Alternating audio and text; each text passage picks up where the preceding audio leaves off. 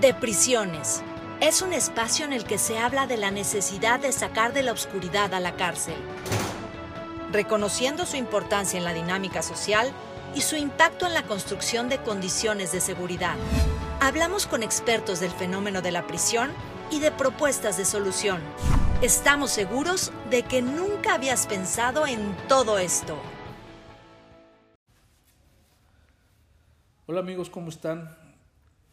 Les habla nuevamente Luis Durán en su programa de deprisiones en el que intentamos darle luz al sistema penitenciario mexicano. Y en esta ocasión eh, me da mucho gusto que me acompañe y nos platique de toda su experiencia a una persona que, con la que he venido trabajando desde hace más de 13 años, probablemente 15 dentro del servicio público en diferentes áreas de responsabilidad, pero hemos sido compañeros de eh, pasión, compañeros de servicio y por supuesto antes fuimos amigos, anteriormente fuimos compañeros de licenciatura. Con él me une una historia eh, muy grande de eh, fraternidad, de cariño y, y de cuestiones personales que no es el caso platicar con ustedes en este momento. Sin embargo, eh, lo invité porque es una persona experta en la materia de justicia para adolescentes, que es algo eh, sumamente eh, desconocido, olvidado, poco atendido y en este estado pues también ha sido muy abandonado. Por eso le invité a que viniera a platicar con nosotros, que viniera a explicarnos para que ustedes escuchen eh, en la generalidad lo que implica el sistema de justicia para adolescentes desde un sistema eh, de enjuiciamiento, pero también desde un, sistema de internamiento, de medidas diferentes al internamiento, e incluso eh, desde un punto de vista de jurisdiccional de la actividad que hoy los jueces de ejecución, que además tienen que ser especializados, él nos platicará la obligación constitucional que tienen las autoridades para eh, especializarse en materia de justicia para adolescentes. Él se llama Edgar, Edgar Pérez Crisanto, eh, como les decía, un gran amigo y un experto en materia de justicia para adolescentes y de ejecución penal o de ejecución en materia de justicia para adolescentes. Edgar, muchas gracias por aceptar la invitación. Eh, eres bienvenido siempre a estas pláticas. Lo hemos hecho muchas veces durante los últimos 10 años nada más que sin un micrófono en medio. Ahora nos toca compartir todo esto con las personas que nos escuchan. Bienvenido, Edgar. Hola Luis, muy buena tarde, muchas gracias por la invitación. Pues la verdad para mí representa un honor poderte acompañar y compartir un poco lo que es el sistema de justicia penal para adolescentes, que a lo largo del tiempo, no solo en México, sino en gran parte del mundo, se ha sufrido transformaciones eh, en, sus alcances. Fundamentalmente, el caso de México se sumó a través de la firma de la Convención sobre Derechos del Niño en 1989 y ratificó ese tratado internacional en el cual se establecieron alcances muy precisos sobre los derechos de los adolescentes sujetos a un sistema de justicia penal. Eh, lo importante es distinguir dos momentos en, este derrotero de la justicia para adolescentes. Uno, que previo a la suscripción de este tratado se, determinaba que eh, era un sistema tutelar. Nosotros hemos escuchado que eh, normalmente cuando se refiere un esquema de sanción penal se refiere a un sistema tutelar. Bueno, esto antes de la suscripción del tratado significaba que el adolescente era visto como un objeto, no como un sujeto de derecho. Y eso obviamente lo que llevaba es que se tomaran decisiones discrecionales que a la postre lesionaban los derechos de los, de los menores. Eh, los menores eran considerados eh, bajo un contexto de vulnerabilidad y el Estado era el que asumía esa eh, la lo que es la titularidad de sus derechos y obviamente disponía inclusive de su propia libertad. Eh, podemos conocer casos que antes de esta suscripción del tratado, si en algún momento, por ejemplo, un muchachito que era encontrado en situación de calle, lo detenía la policía solo por estar en situación de calle, lo ingresaban al tutelar de menores o más allá, eh, a veces en una eh, educación poco eh, humana, los padres, y me tocó conocer casos en donde nos decían, si te portas mal, te voy a llevar al tutelar de menores. Pues resultaba que sí era posible. En ese momento se les llevaba al tutelar de menores a los muchachitos y podían estar dos, tres días sin ninguna garantía eh, o derecho eh, respetado, para respetar su persona. Es el, es el caso en que, pues viendo estas desventajas, viendo esta circunstancia que a la postre violentaba del todo los derechos de los adolescentes, pues se crea el sistema de justicia penal para adolescentes, que es hasta 2005 cuando se lleva a cabo una reforma constitucional y en 2006 en el estado de Puebla se crea un código de justicia para adolescentes. Edgar, en, esta materia, ¿en qué consiste esta reforma? Explícanos eh, qué fue lo trascendente. Entiendo que es una nueva forma de enjuiciar al adolescente o de considerarlo como tú lo estás diciendo. Sin embargo, eh, si pudieras dar una o dos eh, circunstancias específicas importantes de este cambio, ¿cuáles serían? Pues yo creo que lo trascendente de esta reforma es que se deja ver al, al adolescente como un objeto, sino se le ve ahora como un sujeto de derechos y esto implica que ya hay garantías procesales, esto es, que una autoridad administrativa ya no va a resolver su situación jurídica como antes se hacía, sino que a partir de la emisión y publicación del Código de Justicia para Adolescentes, pues en particular ya tiene el menor que comete un delito, obviamente garantías procesales, pero sobre todo que tiene el Estado que garantizar que las personas que intervengan en la atención y acompañamiento de los adolescentes que cometen un delito sean especializadas. Digamos que este supuesto es una premisa importantísima en el tema de justicia para adolescentes. ¿Por qué? Pues precisamente es para eso, para entender que un adolescente menor de 18 años y mayor de 12 está en un proceso de formación neurobiológica, lo que debe de llevar a entender también que ese proceso no le permite tener de manera clara y definida lo que es su planeación, su organización, pero sobre todo saber con precisión cuáles van a ser las consecuencias de sus actos en caso de que él cometa una conducta inadecuada.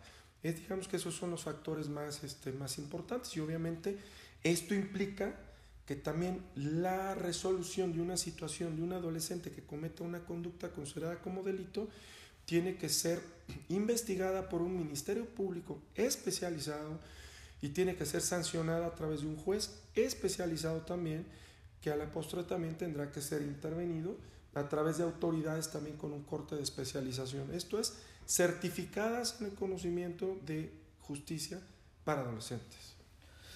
Y además de, esta modificación en la forma en la que se tiene que ver y tratar a un adolescente que realizó una conducta tipificada como delito. Otra cuestión trascendente fue la homologación de la edad para ser penalmente imputable en todo el país. Anteriormente en Puebla, por ejemplo, existía la edad para ser penalmente imputable de 16 años, en otros lugares era de 17 y en otros lugares era de 18. Eso pasó también a raíz de la reforma constitucional, ¿no? Sí, efectivamente se hace una distinción y una determinación sobre todo en los grupos etarios y por supuesto que en este rango que también está establecido en la propia Convención sobre Derechos del Niño se establece el rango para que a un adolescente pueda ser este, sancionado penalmente y se determina el rango de 12 a menos de 18. Y como medida extrema, la última ratio eh, determinamos lo que es la medida de internamiento, que es eh, no menos de 14, no más de 16 y no menos de 18, y no, perdón, no más de, más de 14 y menos de 18, también son rangos de grupos etarios. Actualmente la Ley Nacional del Sistema Integral de Justicia Penal para Adolescentes, que fue publicada en junio de 2016, determina los, el tiempo máximo de internamiento para un adolescente. Y el, primer, el segundo grupo etario, que es el que comentaba que es de 14 y menos de 16, es hasta 3 años, para delitos de alto impacto como es de violación, secuestro, homicidio agravado, robo calificado y también aplica para los de 16 y menos de 18 hasta 5 años. Esa es la, la medida de internamiento máxima que termina la nueva ley nacional. Y de acuerdo a tu experiencia, Edgar, eh, esto es positivo. Eh, anteriormente a la vigencia de esta ley de la que hablas, eh, se consideraba una medida de internamiento máxima de siete años para las personas que tenían, habían cometido el delito entre los 16 y menos de 18. Y había voces que decían que siete años no era suficiente, no eh, representaba el interés general o el interés social para como una sanción o como una eh, consecuencia jurídica de la conducta delictiva del sujeto. Me estoy refiriendo a un adulto, si a un adulto eso le valía 35 años de prisión, a un adolescente le costaba cuando mucho siete años de una medida de internamiento. ¿Estás de acuerdo con eso? ¿Consideras que eso funciona? Y ahora eh, todavía se reduce esos siete años a los cinco, a cinco años. ¿Cuál es tu forma de pensar sobre esto? Mira Luis, eh, yo tengo una forma muy particular sobre esto y sobre todo el, el, estudio y la praxis que he tenido en el sistema de justicia penal. Eh, como sabes, a mí me certificó la Suprema Corte de Justicia en estos temas y ahí pues yo pude percatarme que hay dos, dos posiciones. Una posición en donde la gente, la sociedad, de manera muy genérica, pues le causa encono, le causa enojo saber que para un adolescente que comete delitos muchas veces muy atroces, peor que a veces que un adulto, eh, sean sanciones eh, en cuanto a la privación de su libertad menores. Digamos, hablar de tres años y hablar de cinco son sanciones que pueden para la gente no significar mucho.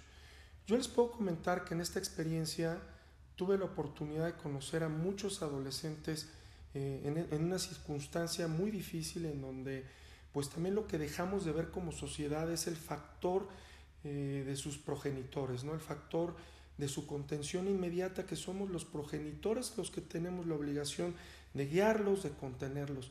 Y el gran problema, el gran problema de ellos, en el, yo, yo me podría atrever a decir el 100% el problema de los adolescentes en conflicto con la ley son sus propios padres, que al final no gozan de una adecuada salud mental y obviamente al no tener una adecuada salud mental, pues hay un desequilibrio familiar que los lleva a no tener límites, a no, a no tener una introspección de las reglas y por supuesto a estar a la deriva. ¿A la deriva en qué? En que pues tienen pares que son los que los invitan a delinquir y a conocer un camino fácil. Entonces, para mí el, el principal problema son los progenitores. Hoy afortunadamente, en tratándose de una sanción denominada medida, sea de externamiento o sea de internamiento, va muy a la par de que también se le imponen a los progenitores medidas de providencia protectora. Eso lleva a que haya una corresponsabilidad penal en función de que también los progenitores tienen que participar en los programas que se les implementen a los adolescentes en conflicto con la ley para, por supuesto, también llevar un acompañamiento en conjunto con ellos. No, no hay otra forma, digo, yo creo que eh, en ese esquema de, de proceso de desarrollo, créanme que se puede hacer mucho, se puede reconfigurar la salud mental de un adolescente y yo tengo la experiencia de conocer casos exitosos en donde adolescentes que cometieron delitos muy, muy, muy dolorosos, hoy son personas de bien, hoy muchos tienen inclusive algunas asociaciones que están ayudando a muchachos con problemas también eh, delincuenciales. Y bueno, yo creo que es, es un poco también saber que lo importante de esto es que también las personas que intervienen, que son las autoridades, tengan esa especialización para poder entender y comprender muy bien lo que es el sistema y que en un esquema multidisciplinario y transversal se pueda ayudar y colaborar a poder brindarle un acompañamiento al adolescente. Edgar, ahorita eh, voy a preguntarte que, o a pedirte que nos cuentes alguna experiencia que te haya marcado con alguno de estos adolescentes o su familia. Pero antes quisiera eh, que nos explicaras esta parte en la necesidad de la especialización de las autoridades que atienden eh, a, estos, a estas personas que tienen menos de 18 años y cometieron un delito, ¿por, ¿por qué debe impactar o por qué impacta la especialización eh, del personal y no puede ser atendido por cualquier otra persona que no tenga esa especialización. ¿En qué impacta eso? Sí, pues fundamentalmente impacta en que el adolescente eh, no, no encuentre gente que sea un referente inclusive en su vida. No olvidemos que el sistema de justicia para adolescentes es más que aflictivo, es un sistema que tiene que provocar eh, un impacto socioeducativo. Entonces, si no intervienen personas con un perfil de especialización que comprendan estos estándares convencionales, internacionales, multidisciplinarios, pues por supuesto que no van a dar una imagen y una, una referencia puntual para que el adolescente también vea en ellos eh, personas que pueden marcar algo en sus vidas. Esto significa que si ponemos a una persona que sea rígida, que sea ruda, Digo, no quiero decir que no le tenga que poner límites, pero que no comprenda su circunstancia. Digo, tanto que en la nueva ley, por ejemplo, para los custodios que están en un centro de internamiento para adolescentes, los denomina guías técnicos. Los guías técnicos tienen que estar certificados, también tienen que entender que a los adolescentes no se les puede tratar igual que un adulto. Y esta parte tiene que ver con el proceso formativo de los muchachos. O sea, tienen que ver o estas personas lo que deben saber es cómo tratar a una persona en desarrollo, que es lo que eh, entiendo que las convenciones y los tratados internacionales en la materia eh, tratan o hablan, que eh, necesitamos identificar al adolescente como una persona en desarrollo, no como una persona ya formada completamente, ¿no? Sí, es correcto. Esto que comentábamos de este proceso formativo neurobiológico tiene que ver con con, una, con un lóbulo prefrontal, ¿no? En donde está desarrollándose y no olvidemos que el lóbulo prefrontal es el que establece los juicios. Es muy sencillo entenderlo. Digo, tanto que si nosotros vemos un adolescente de 13, 14 años que le pone el pie a otro y se cae, eh, mueren de risa, no mueren de carcajada. Es, esto es que tienen muy laxo este proceso de, de, de no asumir lo que pudiera pasar. Imaginen que en una de esas se cae, se pega en una piedra y se mata. Eso no lo pueden entender. Y es ir más allá en el juicio, ¿no? en el juicio de entendimiento. Entonces eso es muy importante. Sobre todo también es el entender la parte que, que es como operadora que interviene en este proceso de especialización en el respeto absoluto a sus derechos humanos. Y en ese respeto pues tenemos que cumplir las disposiciones de orden internacional y nacional en el sentido de que deben ser autoridades especializadas. Dentro de tu experiencia, Edgar, en el país, todos los sistemas que existen en materia de justicia para adolescentes cumplen con este requisito. Fíjate que a partir de la eh, publicación de la Ley Nacional del Sistema Integral de Justicia Penal para Adolescentes dispuso que se tenía que conformar una autoridad administrativa que una vez que a través de este esquema del sistema de justicia penal, no sé, se lograra sancionar al adolescente a través de una medida, sea de internamiento sea de, o de, de externamiento, tiene que existir una autoridad administrativa como órgano especializado en la ejecución de medidas sancionadoras. Desafortunadamente muy pocos estados han atendido esta obligación eh, jurídica de poder constituir su, su órgano. ¿Para qué? Para darle integridad para que sea una sola autoridad la que intervenga eh, en todo el, acompañamiento de los adolescentes. En, te estás refiriendo a la materia de ejecución. A la materia de ejecución. Yo entiendo entonces que debemos establecer una diferencia que existe entre el sistema de enjuiciamiento, el sistema de justicia y el sistema de ejecución.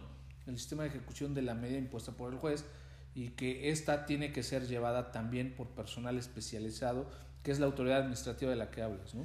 Sí, inclusive la ley dispone que tiene que haber un grupo multidisciplinario, que ya en esta etapa de ejecución penal, que también es similar como la que opera para los adultos, eh, siendo un subsistema del sistema de justicia penal, pues tiene que ver con esta parte de que ya en la sanción per se, pues se tiene que brindar ese acompañamiento con personal técnico especializado.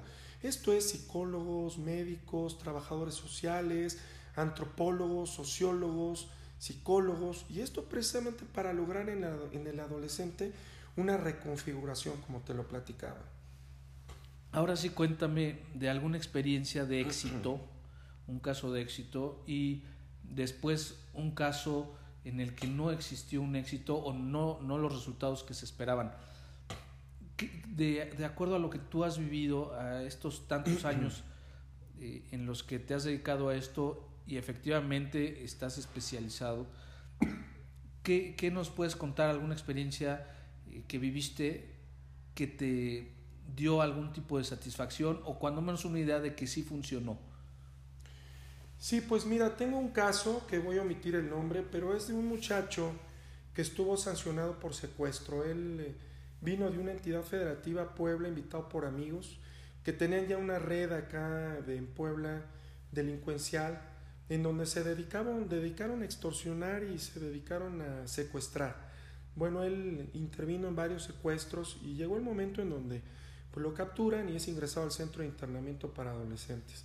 Esta persona pues se le brindó eh, todo el acompañamiento desde la formulación de un plan individualizado de ejecución, que la ley es lo que dispone, que una vez que es eh, eh, sentenciado, la autoridad administrativa tiene que diseñar un plan individualizado en donde puede integrar esquemas para lograr su reinserción social y también su reintegración familiar. Entonces, lo que en este caso se hizo fue hacer un encuadre para poder revisar cuáles, son sus, cuáles eran sus necesidades en este momento, ¿no? En ese momento, perdón. Pues resultó que el muchacho tenía un problema con su madre, con su padre, con sus hermanos, porque resultó que en la entidad federativa de donde él era originario, toda la familia estaba inmiscuida en cuestiones delincuenciales, eran secuestradores también. Entonces, lógico que él creció conociendo todo este esquema delincuencial, pero además también estuvo muy absorbido por cuestiones de drogadicción lo cual le llevó, como en muchos casos eh, que conocemos, pues a delinquir.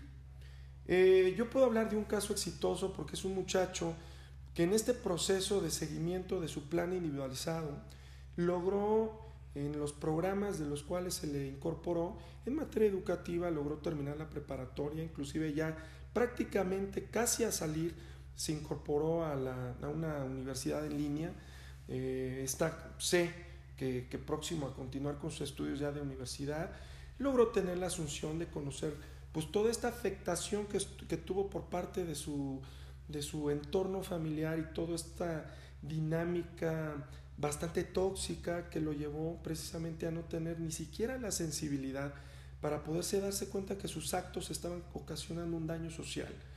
Entonces, esta parte fue muy, muy, este, muy bien asumida por él. Eh, tuvo intervenciones psicoterapéuticas en donde también le ayudaron a poder reconfigurar su, cuestión mental. Y digo, al final del día he de, decirte, Luis, que me invitaron a formar parte de un módulo en un diplomado. Eh, me permití invitarlo y él la verdad es que expuso su caso en donde expresó de manera muy estructurada lo que él había vivido. Y él lo, lo que dijo fue, que lo mejor que le había pasado en su vida había sido estar en el sistema de justicia penal, porque eso fue lo que le permitió poderse darse cuenta de lo que él tenía en sus, eh, en sus entrañas, eh, dolores, resentimientos, pero además darse cuenta de lo que es la luz de la vida.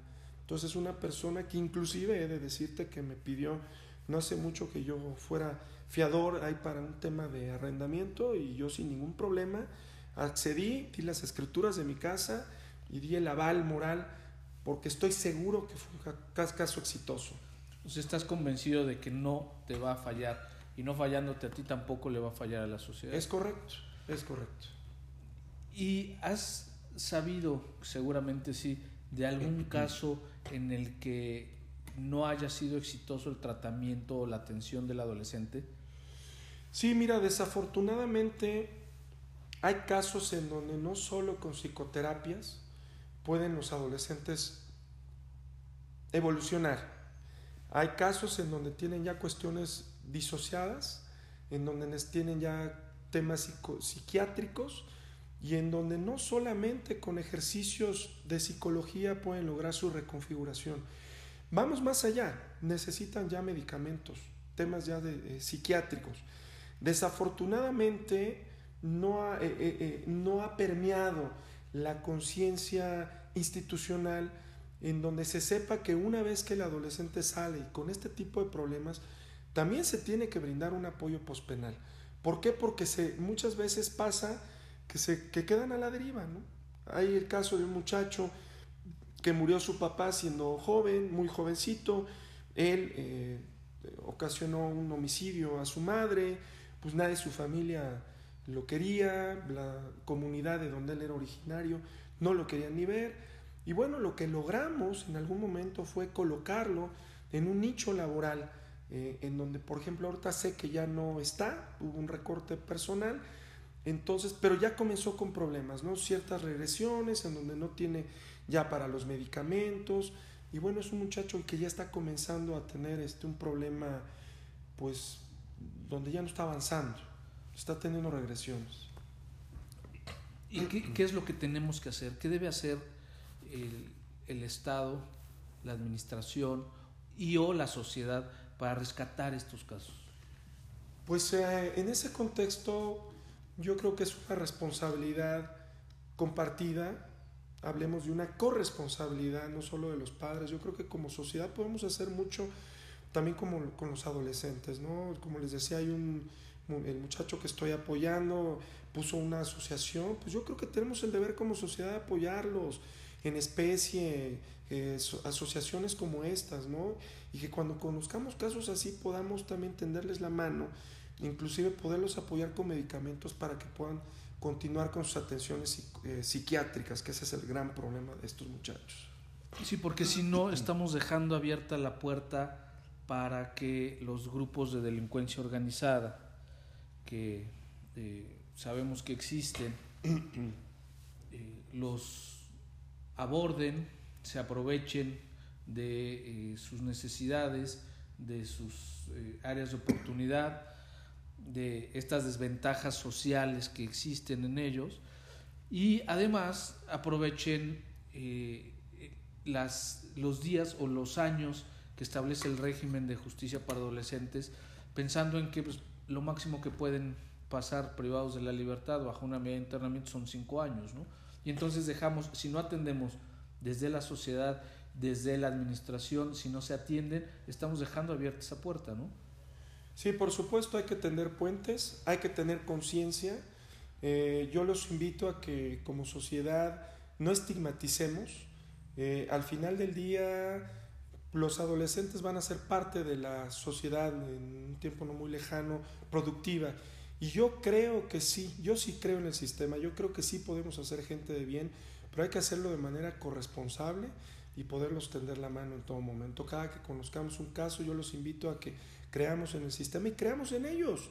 Los muchachos no nacieron siendo malos, no como todos, sino fueron malos por las circunstancias que normalmente le vivieron con sus progenitores y con la sociedad misma. Pues eh, con esto nos queda muy claro, generalmente eh, pido un mensaje final, pero a mí me queda muy claro que el mensaje final es la invitación a todos para que cuando conozcamos de algún asunto similar, de alguna persona que está pasando por esta circunstancia, pues los apoyemos eh, de una forma eh, sin condicional, que sepan que hay alguien que está respondiendo por ellos, que sepan que no todo el sistema les falla. Pero finalmente, Edgar, si quisieras eh, dar algún mensaje eh, para concluir tu intervención, ¿cuál sería? Sí, Luis, pues eh, simplemente reiterar que existe un compromiso, existe gente con vocación, existimos gente con compromiso y que, bueno, si hay canales actualmente a través de las redes nos puedan identificar y alguna persona que quiera apoyar como les decía, esta asociación de la persona a la que yo, con la que yo estoy vinculada con muchísimo gusto, es una asociación que se llama Expresa TAC, pues los vinculamos para que si no en dinero, si en especie les puedan apoyar a pues ayudar a los muchachos que muchas veces no tienen luz en su vida y pues lejos de ser los victimarios son las víctimas de la propia sociedad. Te agradezco muchísimo Luis por la invitación, estoy a tus órdenes y fue un placer para mí platicarles lo, que es la justicia para adolescentes. Gracias a ti Edgar, eh, estoy seguro que en próximas ocasiones nos eh, volverás a acompañar hablando de todos estos temas que a todos nos interesan. Efectivamente, a través de las redes sociales hay que eh, apoyar, hay que apoyar este tipo de eh, agrupaciones de la sociedad civil eh, que quisiera platicarte que también nosotros estamos trabajando a través de una asociación que se llama Libremente con la asociación que tú estás mencionando. Búsquenos amigos en las redes y en las redes a través de ellas nos comunicamos, nos ponemos en contacto y vamos a trabajar siempre para que el sistema penitenciario mexicano salga de la oscuridad en la que está y le demos luz. Nos vemos, eh, queridos amigos, para la, en el próximo episodio y eh, por favor, si les gustan estos capítulos, compártanlos. Hasta luego. Si te gustó este podcast, compártelo. Búscanos en Facebook como de Prisiones y en Instagram de Prisiones.